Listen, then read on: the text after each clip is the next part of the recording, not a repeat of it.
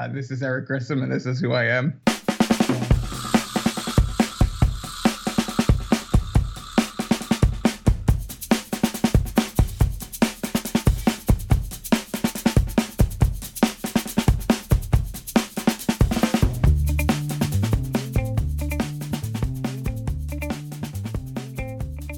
Today is Eric Grissom, the comic book writer of such series as Dead Horse, Gregory Suicide, uh, Planet Gigantic, and Animals, and the co host of the classic Doctor Who podcast. Eric, you grew up, did you grow up in Jersey? I did. I've lived in I've lived in the same town, well, which is for those following at home on their map, uh, Middletown, New Jersey. Uh, I moved like eight times by the time I was in high school, but never left the same town. So it was it was a lot of uh, moving, um, but not leaving. Yeah, so I've been stuck in Jersey forever. Mm-hmm. I'm 42 now, so it's 42 years of Jersey strong. Yeah. And, uh, oh, wow, you have a Wikipedia page. I did not know that. I do. Someone set up the Wikipedia page, uh, and actually, I, I guess as I say this, it'll probably be taken down as like a goof uh Uh-huh. years ago. Um, I work. I normally in my normal life, I do uh, web design and sort of user experience design. Mm-hmm. and at a company that I worked with that I was contracting for, uh, a friend of mine, I don't remember how it happened, but either I said it as a goof or something, and all of a sudden they put it up there. Um, the stuff that's on there is legitimate. I mean, it's mostly about sketch comedy stuff that I used to do a lot more uh, before I even really got into doing comics um, the way I do now. Mhm. I'd put it up, so the stuff is legitimate. But if you look at if you look on the Wikipedia page, it's full of like the top where they're like, yeah, we don't know if this guy is uh, worthy or whatever. I forget. There's there's uh, there's actually a name within the Wikipedia standards that I don't maybe meet their notability guidelines or whatever. So Yeah. it's been there for a long time. So you know, at this point, maybe it's gonna stay. Oh, okay. yeah, it says uh, this article has multiple issues. Yeah, see, you got that. But someone took my picture though last year at a con. I think it was East Coast Comic Con, which is a con that happens in New Jersey. mm-hmm. uh, and then uploaded it. So maybe that gave me some more cred. Um, but who knows? Um, and growing up in Jersey, you so you said you did uh, sketch comedy. Is that um, something you still do? Yeah, I mean that was something that I did for years, and you know, for a while, that's sort of what I wanted to do. Um, so I've always been writing, uh, always. Uh, but a lot of that, a lot of that writing before, especially before comics, from when I was in my you know early twenties to to mid twenties, late twenties, um, was writing a lot of short sketches. You know, short little films that I would you know, record and be in with a couple other friends of mine and edit and then release. And it was before sort of YouTube. Uh, so just sort of creating video that was able to be viewed on a computer was such a, a nightmare back then. Mm-hmm.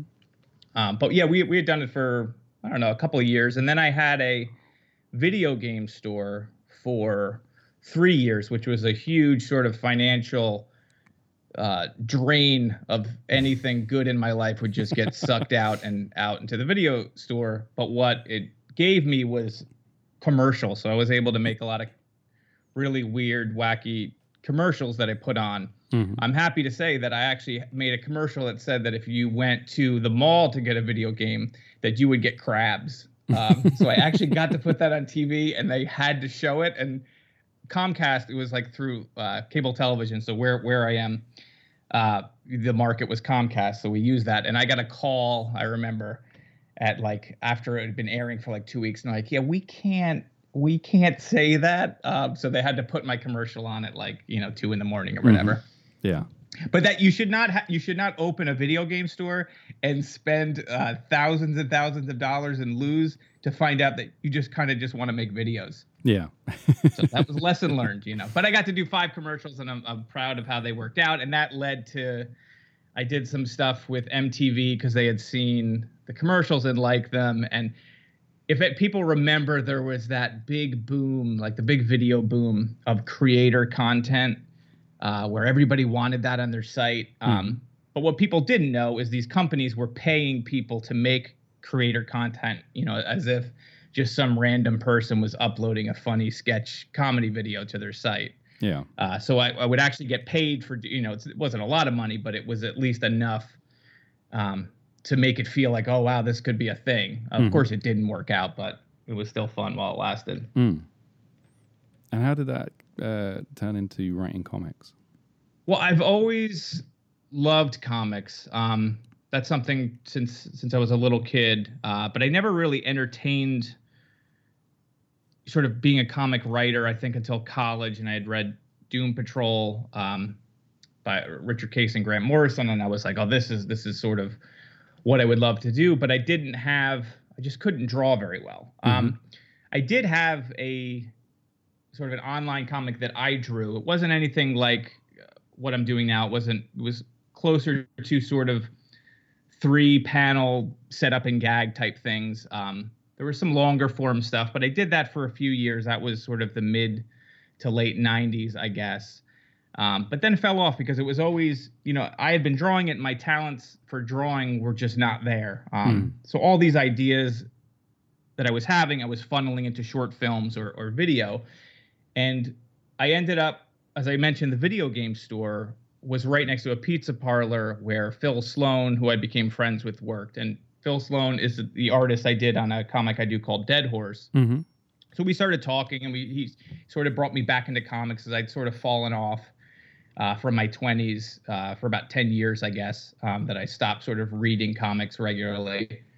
And we just started talking, and eventually I started to get these ideas. And once I saw how good he was, it just an opportunity presented itself, and I just sort of kept asking him if he would do Dead Horse with me, and it took a little while, but I finally broke his spirit, um, and he decided, and that that was the first comic that I did mm-hmm. that I consider a real comic. Like the the online s- stuff that I I had was again just like single gags. It wasn't wasn't anything to really uh, get excited about. But this was sort of the first thing that I did, and once once I once that happened, it was like it just I just fell back into it. Mm-hmm.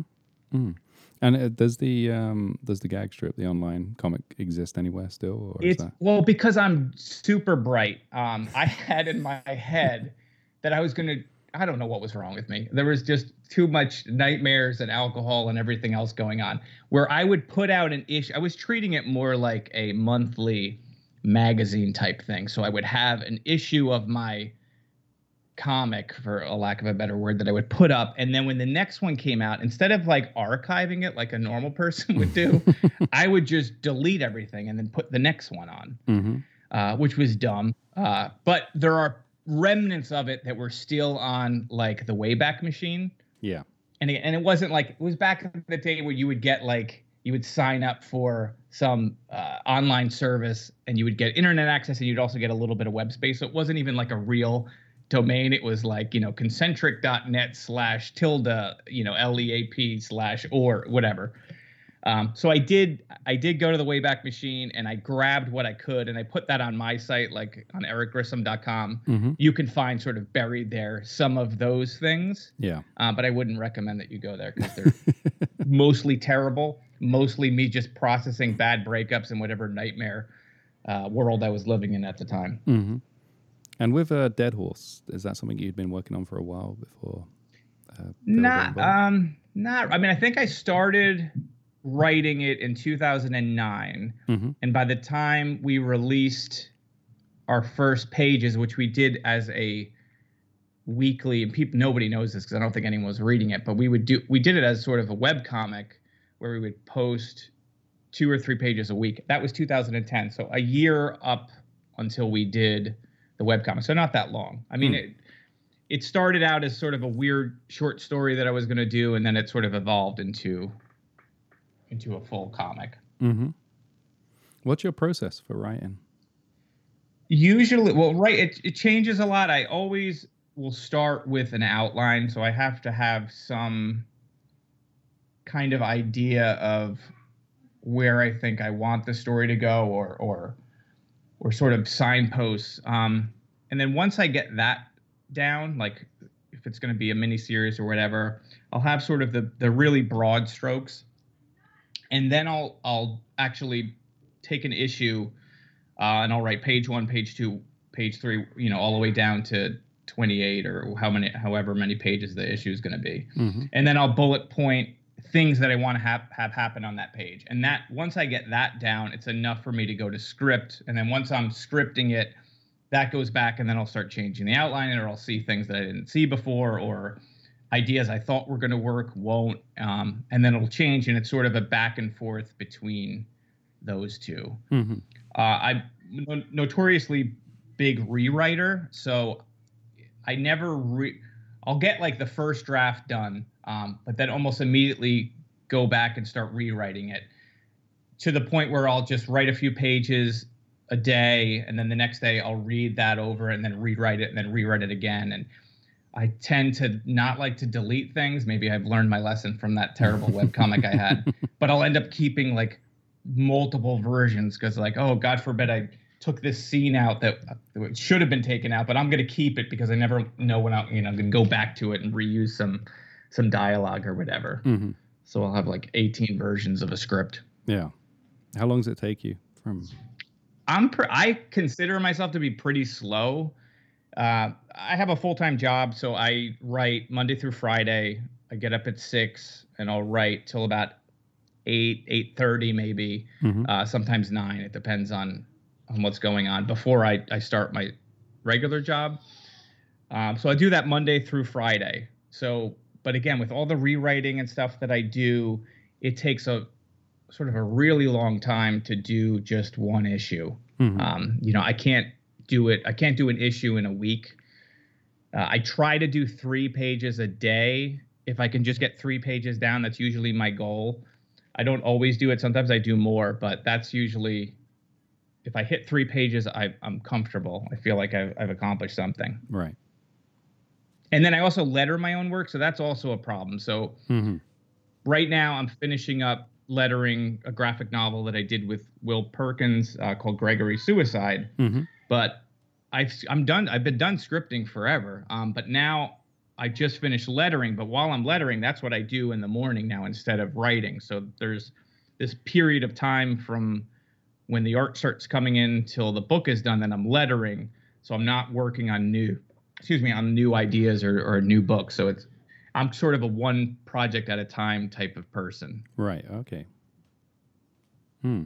And with the the the projects that you work on and uh, the way that they're presented, is there? Do you have a preference? Do you like doing single issues, or do you like doing contained stuff, or or, or bigger form stories, or I got no idea. I mean, I started out uh, with a terrible idea, and that was I was the first comic I was going to do was going to be twelve issues, and and it's this monster thing that's still not done. Um, we're still on the second book. Uh, there's four more. We only put out two chapters of the second book, so I would never recommend anyone ever do that, especially if you're just starting, because mm-hmm. uh, it takes forever.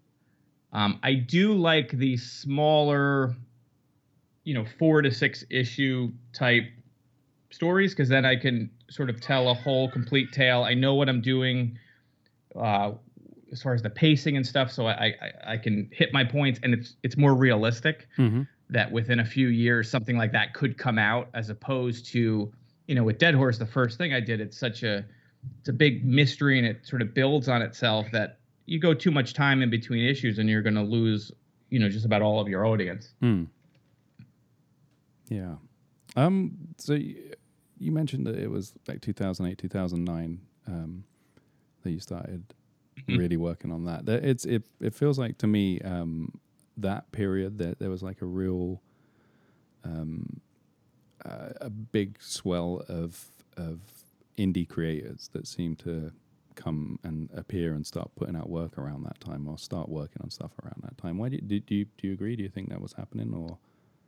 Yeah, I mean, I think so. But for me, again, it's all perspective. So mm-hmm. I hadn't been, as I got back into comics, I got back into writing comics at the same time. Right. So I wasn't really within that world. You know, I'd fallen out of that world. So I wasn't, you know, I can't say definitively there wasn't a lot of indie people mm-hmm. coming up at that, you know, that I was just not aware of. But I definitely feel that. And it's such a small community that a lot of the people that you, you come up with, uh, are now doing you know big bigger projects and stuff and you see you see their success and everything and it's it's it's, it's super exciting sometimes you're frustrated um, but yeah, it's it it did seem like that year that you mentioned, you know, that 2009, 2010, that sort of class, I guess, is is sort of making their way through now. Mm-hmm. Yeah. What did um what what got you to fall out of reading comics back then? Do you remember why that was the case? Mo- money, uh, money, uh, booze, uh, music, like just think things that were, uh, you know, trying to spend money on X, and then you're like, oh, I want to start buying all these records, and then before you know it, all your money's going to records or going to shows or or whatever, and just life in general. And again, like as I got more into doing sketch comedy or short films or whatever, that's sort of where my head was at. So mm-hmm.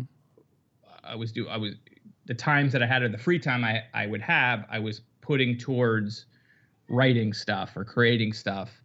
And that's even today. Like I have, a, I love comics, and I try to, and I there's some that I'm reading now, but for the most part, the time that I have, I'm trying to put towards making the stuff. Yeah.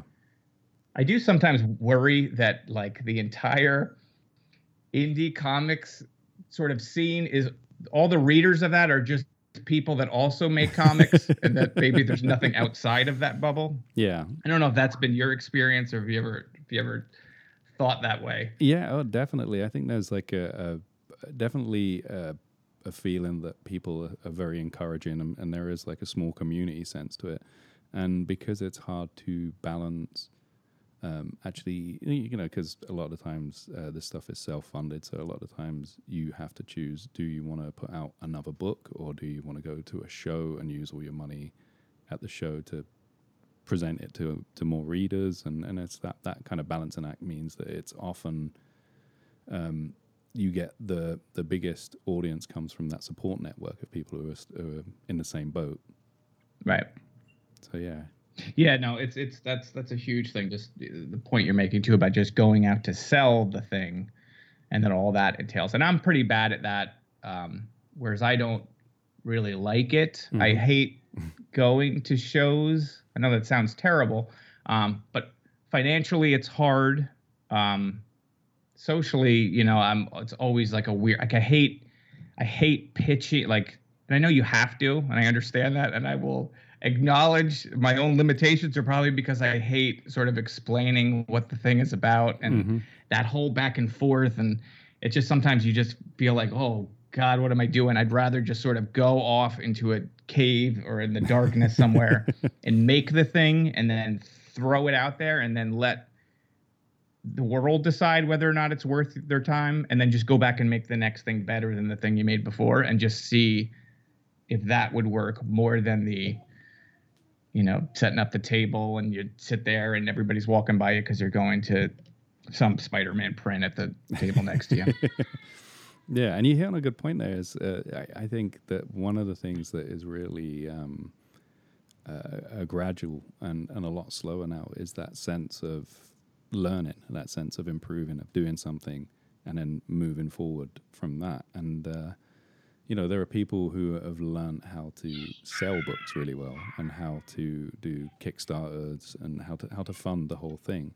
But the that doesn't mean that they're improving as creators. It just means that they're improving as as uh, salespeople. Yeah, and it's yeah again. It's well, and that, that that's that's you know, there's some people are too are just better networkers or they're yeah. better marketing themselves. Um, you know, that's just true of anything. I think of any any field. Yeah not simply just comics. But yeah, that's that's a huge part of it. Hmm. Do you? I, I, asked this on on Twitter the other day, but do you think you found a voice as a creator, or are you still working at that? I don't. I mean, I don't know. I mean, I I feel like if you read something that I've done, I feel like you there's th- there's things that anyway that I identify within my own work mm-hmm. that are always there. Um, that sort of I feel like give me a voice, whether or not that voice is done or if, if it's uh, terrible sounding and you just want to plug your ears up, that's something else. But I do feel like there is.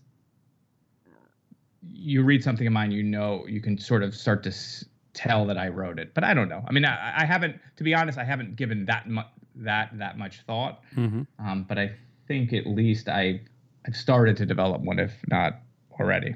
Yeah. Hmm. You've been working with uh, a lot of the same artists as well. Do, do you think that helps too? Yeah, absolutely. Yeah, I mean, I've been very fortunate, but once you find someone that you like working with, then I feel like just the first couple of projects, you're sort of figuring it out. Um, and then once you can sort of get into that groove where you know someone's sensibilities and they can sort of understand what you're saying, it, it just makes things a lot easier. Mm-hmm. Um, what? And it's hard. It's hard to find. It's hard to find a good partner because that's what you know. If unless you're writer and artist, Mhm. I mean, you're partnering on these things. So finding someone that you can you can work with, in and of itself, is sort of an accomplishment. Yeah, yeah, definitely. And uh, do you do you have influences with your work? Do you think there's stuff that's uh, that that you've read or you've seen or heard that, that kind of percolates into your writing, or is it just an op- everything that that you grew up with is in there somehow? Well, I mean, I think in general, we're all sort of made up of everything. Um, so there's there's things that probably some guy looked at me weird um, in 1986 that you could probably find on on something that I've done. But certain film filmmakers, um, you're definitely prevalent. I think through my work are, are things that I'm drawn to. Music is a lot too. Um, if I'm working on a project, I'll I'll have certain music that I'm listening to that absolutely influences where that work goes. Mhm. Uh, or or I should say maybe I'm in. Uh, it's going. You know, I'm trying to bring things from other mediums into Mm-hmm. comics, if that makes sense, versus finding those influences in other comics Yeah. and bringing them to comics. Yeah. Does that make sense? Yeah. Mm-hmm. Yeah. Totally. Okay.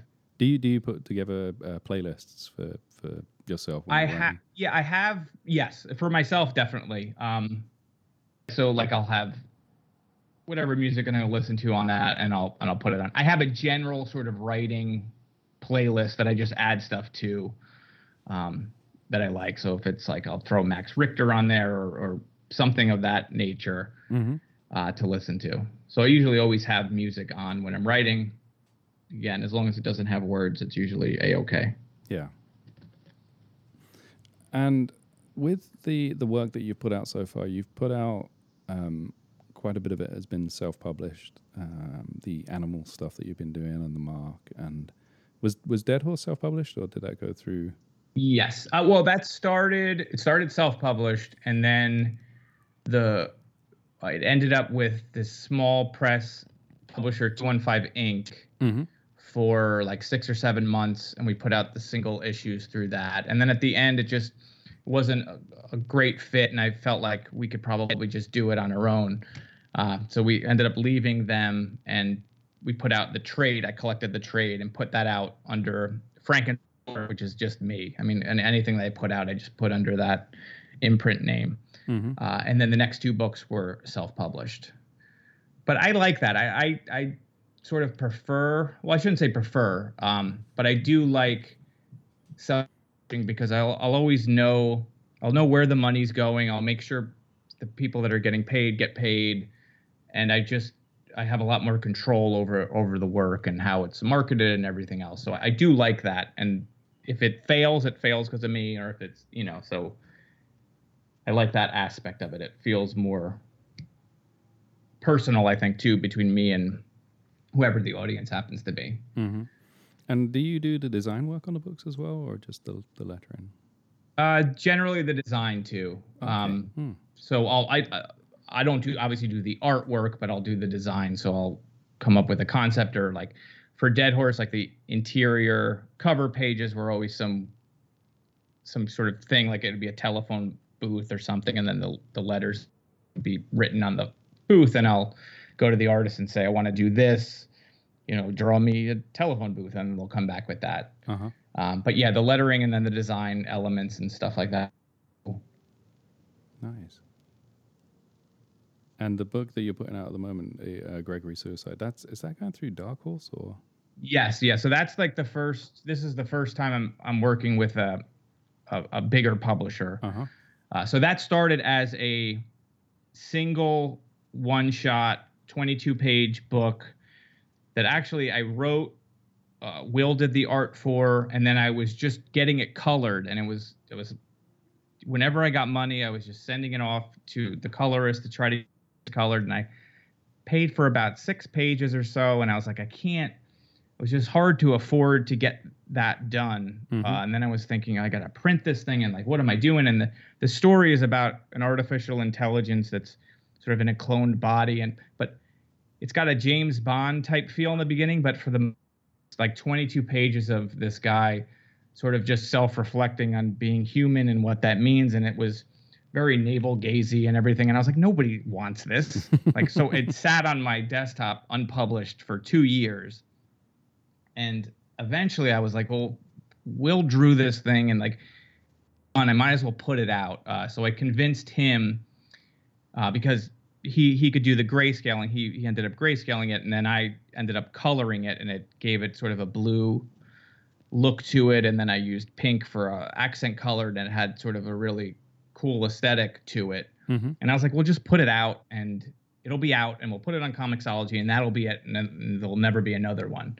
Um, and we did that and we actually, it did pretty well um, from Comixology. And then I started hearing from people about TV stuff and movie stuff and everything. And I was like, there may be something here, or maybe people want to see more of this. Mm-hmm. And I had peppered within that story, that one shot, a bigger world. Like, should we ever do it? So I, I while I, say I was going to put it out and just leave it, I always sort of like to plant seeds for bigger ideas. Um, Mhm. So I had that. So then I was like, well, maybe we'll just put a pitch together. So we ended up putting a pitch together. You'd mentioned Animals, uh, which is a comic I did with Claire Connolly. Mm-hmm. That had been reviewed um, on Bleeding Cool uh, by Hannah Means-Shannon, who ended up at Dark Horse. Uh, so once she was an editor at Dark Horse, Dark Horse, I was like, I knew she liked animals. I was like, why don't I, I'll just send it there? Because before that, anything before that was me sending to those emails that just go into the void, and you don't know if the pitch got looked at or anything. Yeah. So this was the first time I knew some. I, I knew a physical person. I knew that they at least saw my work before. I'll send it to her. She likes it. Great. We'll see what happens. And luckily for us, I mean, she liked it. It went up the chain, and it ended up getting picked up by them as mm-hmm. a sort of graphic novel, not as you know a typical single issue miniseries or anything. Yeah. Mm. And how, and were you designed in? Uh, were you were you uh, involved in the design work for the book as it's going to come out, or yeah, yeah. it? So I designed. I mean, it, it's it's it was just sent off today actually. Uh-huh. So I ha- I designed the interior pages and the cover and the back cover and everything, and I'll send it to them. They may say this is terrible and change things. So I mean, assuming that doesn't happen, then yes. But I'm sure I'll be working with someone over there to you know they may change things here or there. But for the most part, yeah. To answer your question, I designed that too. Uh-huh. Um, you also do podcasting stuff, right? I do. I have a uh, really nerdy uh, classic Doctor Who review podcast with a guy, a friend of mine for years, Dan Johnson, that we do every three weeks. We watch a classic episode of Doctor Who and babble about it. Uh huh. And is uh is did Doctor Who make it over here originally, or is that is it just Yeah, it did. Yeah, so um, for us uh, in the states, it, it would show up on like PBS at weird hours, sort of out of order too. So I pretty much remember Tom Baker, and I think a lot of people, probably my age, that was sort of the Doctor who came over. I I remember some Peter Davison episodes, but for the most part, it was it was Tom Baker Mm-hmm. but I love that show immediately, especially because of the theme song. I was just mesmerized by that theme song Mm-hmm. because I'd never heard anything like that, and it was just awesome. Yeah. Yeah, I mean that was uh, Tom Baker was right in the he was right in my era as well over in England, and um, I remember being a kid and they had a, a Doctor Who magazine came out, and um, I was living in this this tower block, and at the bottom of the tower block there was a, a mall, and that one of the the news agent uh, areas in the mall, um, they when the, the magazine came out, Tom Baker made a guest appearance. And I remember going down and meeting him, and I, I, I don't know, I must have been like two or three, or maybe older than that. That seems too young. But it, I just remember going down there, and he was just dressed as Doctor Who, and for for all extents and purposes, he was Doctor, the Doctor. You know, there was no, there was no in and out of character. He was Right. just that's who he is, that big big presence, and um, it made quite the impression. That was. That's what, now. Were you a fan? I think d- d- by law, do you have to be uh, in England at that hour, at that time a fan? Um, I mean, it was it was a huge show when I was growing up. I was a fan. I I will admit I don't like the new one at all. Yeah. I've had a real tough time.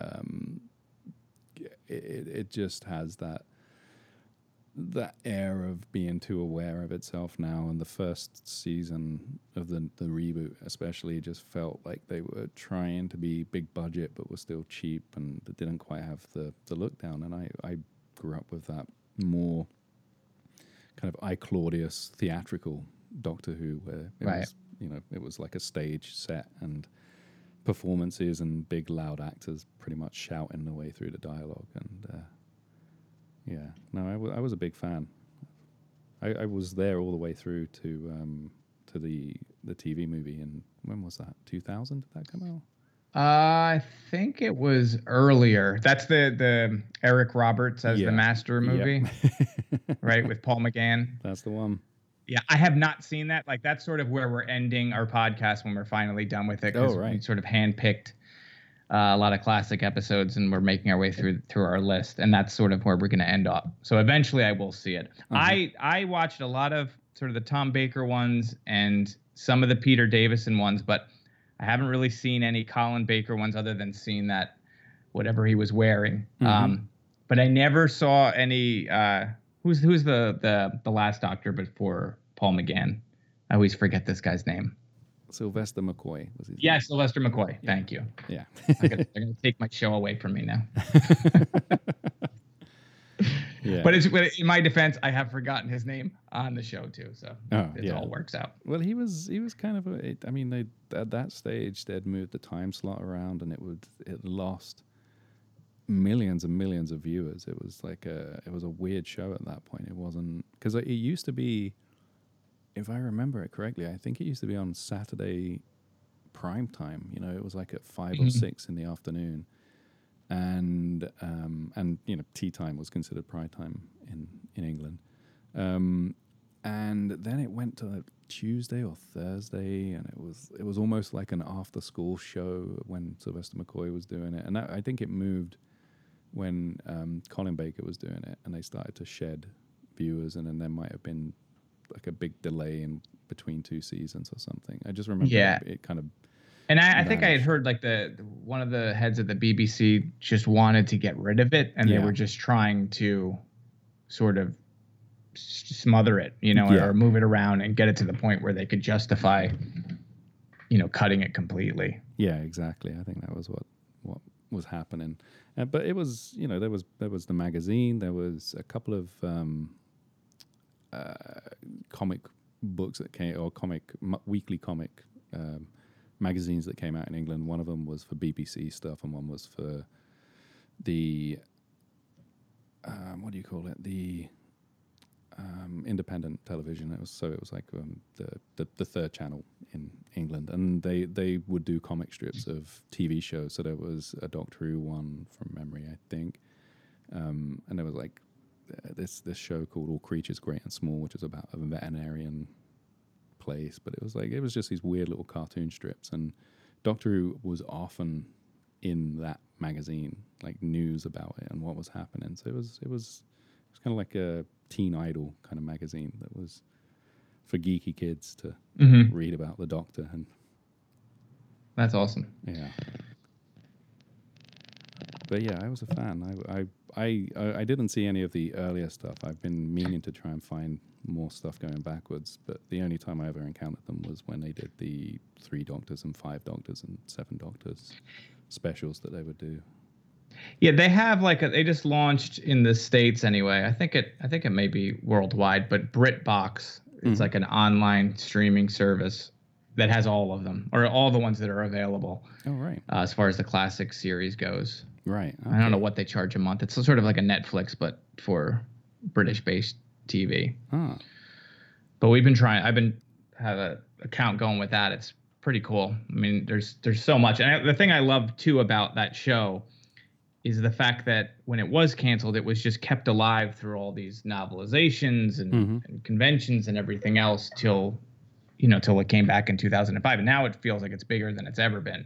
yeah, But I just love how the longevity of that show. yeah, yeah. I mean, when, did it start? Sixty-two or three, wasn't it?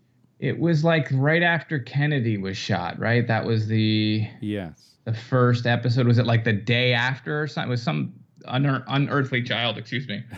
I believe it was like the day after. no, my voice is going out, but it was 1963. Yeah, it was the John F. Kennedy had been assassinated the previous day. Uh huh. Yeah, so sixty. I'm not saying they're related. I'm not No. saying the doctor had anything to do with it. He was could not the, the uh, third man on the on the grassy knoll. Was, uh, And uh, so with the podcast, you you watch an episode, is it, and you're just watching it in random order, and Yeah, I mean, well, it started out. It's we were just gonna do Netflix. Like at the time, Netflix had classic Doctor Who episodes, and my friend Dan and I were like, "Hey, we'll just watch all of them, and we'll do a podcast reviewing them."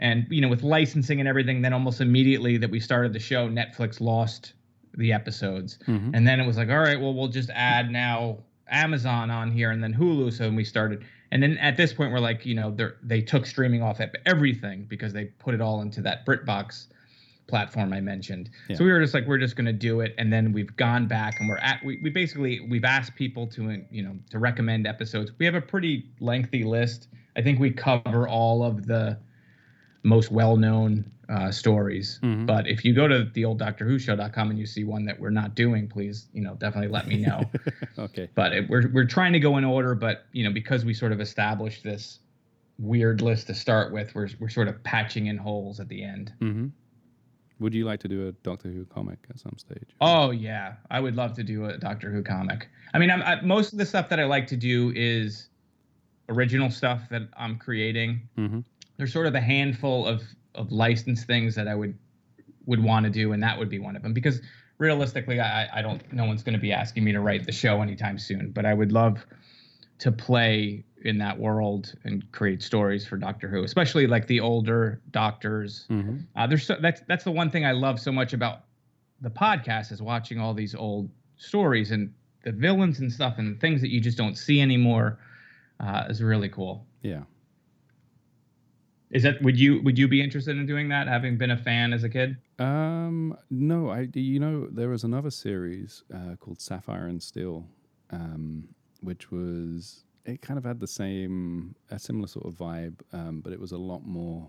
It was a lot creepier, Mm-hmm. um, and it was about these two agents, um, Sapphire and Steel, the two agents, and they they they would put together these teams to repair um, damage to the timeline, and they would send a, a male and a female agent, and they would always be um, named after either an element or a, a gem, and um, and there were some really good creepy storylines in that. It's it's worth. that sounds awesome. When that's from the 80s or something? Yeah, I think that was. It may have started late seventies, but um, I remember watching it in the eighties, definitely early eighties, and it just it was such a good show, and it it was really considering it was presented as a kids show. It was kind of horrific. There was some real nasty uh, visuals and and uh, tone elements that were there, um, and I've always wanted to do something with that. I'd always love to do a, a comic book of that because I think it would work really well. Is, is that any, anything that anyone has done? Like, no, is I don't think so. Unless it's in been in those uh, magazines I mentioned earlier, like Look-in or or whatever it was that that were out for the TV. Wow, that I'll have to check that out. That sounds pretty cool. Yeah. Oh yeah, I just looked. I just looking here on Wikipedia. I guess Big Finish. I know they do a bunch of Doctor Who stuff. Has done some audio dramas in Oh, that yeah. world. Mhm. Yeah, Oh, but that would be cool if somebody got the license for that. yeah. If I could sign a paper or something, I'll get you on it. Okay, I thank don't you. know if there's like a form, form I could fill out. um, so where can people find your stuff, and what would you like them to be looking at? And uh, I'm happy, honestly, if anybody looks at anything I do. uh, but if you go to my name, ericgrissom.com slash work, uh, all of my stuff is there pretty much. Um, mm-hmm. So you can check out, you know, Gregory Suicide we mentioned, or The Mark, or Dead Horse, or Planet Gigantic, all that stuff. There's some free shorts on there too. Uh, there's some free, yeah. There's like I don't know, eight eight or nine like free little comics I have posted there. You can also like I have a newsletter that you can sign up for, and I it automatically sends you a copy of the Gregory Suicide sort of prologue, that thing I mentioned that was unpublished for two years, uh, mm-hmm. uh, that ended up getting us the Dark Horse book. You can get that for free. Excellent, and uh, and check out the podcast as well. The uh, old. Oh yeah, and that's the the old Doctor Who show.com. If you're a fan of Doctor Who, if you're not a fan of Doctor Who, I'm actually very interested in knowing why you've subscribed. Uh, but I would recommend you do that and then tell us everything that's wrong with us. okay, Eric. Well, thank you for uh, coming on and talking. Well, uh, thank you so much, man. It was a huge honor. Yeah, thank you. That's it for the show. We'll be back in two weeks. You can find us online at whoiampodcast.com and contact us by email at whoiam at gmail.com or by phone at 818 308 4066. If you'd like to be a guest on the show, there is a submissions form on the site. We're also on iTunes where you can leave a rating if you feel inclined. Thank you for listening. I'm your host, Jamie Gamble, and this was This Is Who I Am.